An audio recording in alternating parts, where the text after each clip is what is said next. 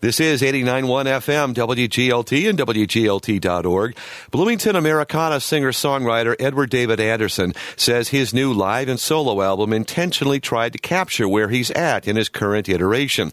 Anderson says the last live album he recorded was by necessity 20 years ago when his band Backyard Tire Fire needed material to showcase to venues.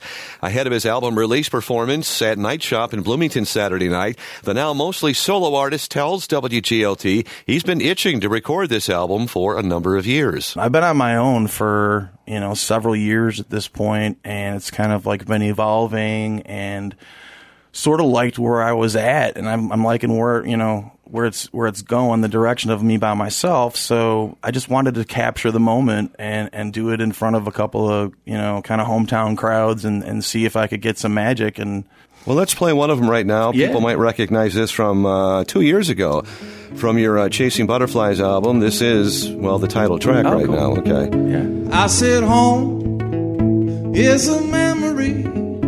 No, I don't know where it ends or it begins. It's far, but still close to me.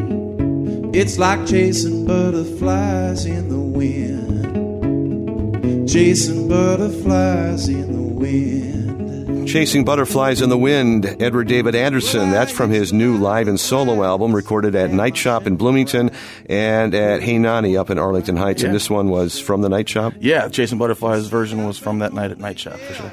When I had Hot Sauce Universe in here recently, they recorded their latest album in front of a live audience, Mm-hmm. and they said that's the way we want to do it. We made a pact with each other that we're record our albums live in front of an audience. Sure, yeah. But that can be pretty nerve wracking too, because if you make you know make a couple of mistakes, a couple of nights, yeah. how nerve wracking is it, or isn't it? You know, honestly, I I knew that it was being recorded, but I really just tried to, to treat them like just regular gigs. I'm pretty rabid with playing music, and so like when you know, it's it's it becomes sort of just like a second nature kind of thing. And if you just treat it like a regular gig and don't let it really get in your head, then it's not really a problem. And I, didn't. I found it to be kind of exhilarating. You know, Well, you pulled a number of songs from the Chasing Butterflies album to put Mm-hmm. Yep. on this record, Yep. other than "Good to Be" from Backyard Tire Fire, Yeah. which we'll get into in just a minute Sure, too. yeah, yeah. I didn't really recognize any of the other songs. yeah. There's here. like uh, I think out of the 14 songs, seven of them are pre- previously unreleased. So I had written a bunch of songs. And I'm going to actually take some of these songs, a couple of them, and, and a whole other batch uh, into my little studio with Black Dirt Revival and put drums and bass behind some of this stuff. We've got some really cool versions of a couple of these songs with, you know, Black Dirt Revival with Stevie Manuel on upright bass and John Ganser on drums. well, let's highlight some of them. Go ahead, I'll, Yeah. and I'll let you choose. What, Sure. What's a song that's previously unreleased you'd like to highlight?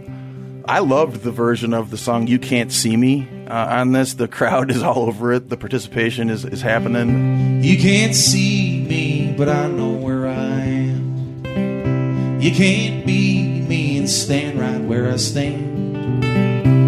You won't know me until you take my hand. It's kind of a random story about where the song came from. Uh, it was really just a, a friend showing us a picture uh, with a large group of people and saying, "You can't see me, but I know where I am." So I sort of uh, crafted it into a little song down there in Alabama. She'll catch fish and I'll catch songs. When I screw up, she'll right my wrongs. Let's all raise a glass and yell out cheers. Cheers! You can't feel me. someday Edward David Anderson, You Can't See Me. It's from the new live and solo album here on WGLT Sound Ideas. What's another song that is previously unreleased on this? Sure, sure. Um, let's see. We may or may not have talked about Guy Clark in here before. I don't know. He's definitely a big influence on this record and my guitar picking and my writing, and, and in the last few years, for sure, he's been a huge influence. Well, incidentally, there's a movie coming out um, called Without Getting Killed or Caught, and it's a documentary about Guy Clark. But Sissy Spacek plays Susanna Clark. She uh, does all the narrating from Susanna's perspective. The movie's from uh, Susanna's diaries. So Sissy Spacek is on board doing the narration of Susanna Clark. I haven't heard about that. That's cool. it examines the dynamic dynamic between Guy and Townes and Susanna, and which was a very strange kind of triangle. Anyway, there's a song on the record here that I wrote called "Guy Built Guitars," and actually, uh, it was based off of a passage from the book called "Without Getting Killed or Caught." And I wasn't really aware that he was a guitar builder. I didn't know that he was a luthier and that he, you know, And uh, essentially, in this passage in this book, he's talking about, you know, I built two guitars to identical specs. One played amazing, and one sounded like a redheaded stepchild, like he said.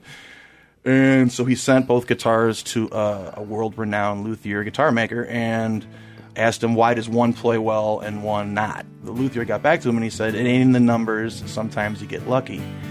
And I thought that sounds like a, you know, a line in the song to me. It ain't in the numbers, sometimes you get lucky. Was a line in his book, and it jumped out and struck me. You see, Guy built guitars, each one unique, assembled with patience, with soul and technique. He said, Some will sing loud and more clear than others. Some, for some reason, come from red headed mothers.